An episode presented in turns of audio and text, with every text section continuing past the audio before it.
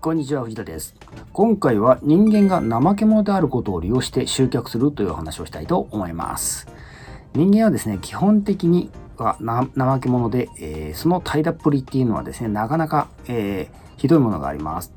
もちろん私もそうです。そして、えー、これをご覧いただいているあなたもそうかもしれません。そのためですね、えー、この怠け者が行動するための方策を考えないとですね、集客っていうのはなかなか難しくなるっていうことですね。はい、今回の動画でお伝えする内容です。怠け者を動かす3つのポイント。結論としてはこうする。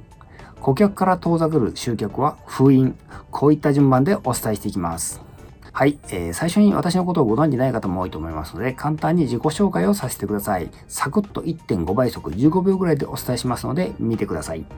藤田博と申します。ウェブ集客コンサルタントをやっています。大学卒業後15年ほどシステムエンジニアとしてサラリーマンをやっていました。雑サラ独立してフリーのコンサルタントとして14年ほどやってこれております。現在は、えー、顧問契約とオンライン講座をサービスして提供しています。よろしくお願いします。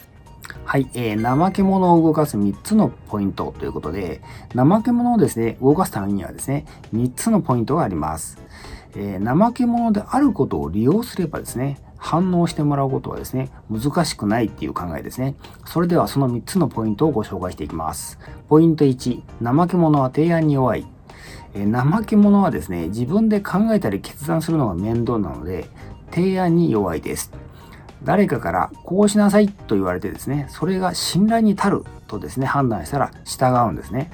こうしなさいの内容が信頼に高い信頼が高いと判断してもらうためにはどうすればいいかというと、信頼の力をですね、組み合わせます。具体的に信頼っていうのはですね、お客様の声などの口コミが有効です。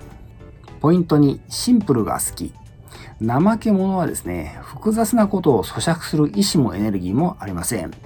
ですからですね、シンプルなメッセージにしか対応できないんです。なんかめちゃくちゃ言ってますけど、え、長い文章とかですね、え、細かい文字などはですね、怠け者向けのメッセージとしてはですね、ご法度です。使ってはいけません。ポイント3、具体的なことが好きっていうことで、脳のですね、原始的な部分が反応するぐらいに、え、提案を具体的にされるとですね、怠け者は反応します。具体的っていうのはですね、とっさにピンとくるかどうかということですね。それとですね、言葉よりも画像の方が効果的です。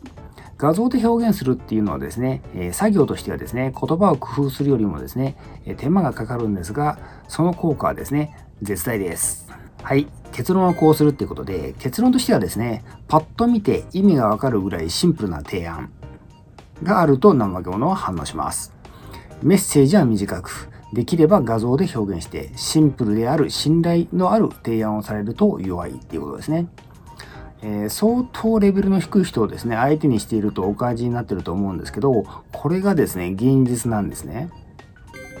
はい、えー、顧客から遠ざかる集客は封印っていうことで、ただビジネスに真面目に取り取り組んでいる人はですね、こういうことはなかなかできないですね。こんな、なんかいい加減というか適当なやり方でいいのかと思うのが自然だと思います。そのためですね、あの、まあ、原点みたいな感じで戻ってしまってですね、自分の熱い思いをですね、伝えるがためにですね、こういうことと真逆のことをですね、やりがちなんですね。結果としてですね、メッセージが長くなったり、複雑になったりして、さらに難しくしてしまうっていうことなんですね。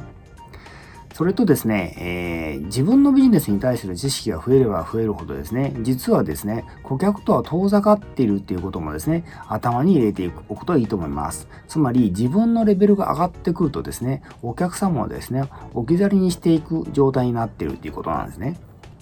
このことがですね、分かっているようで分かっていない人はですね、さらに過ちを続けるっていうことになるんですね。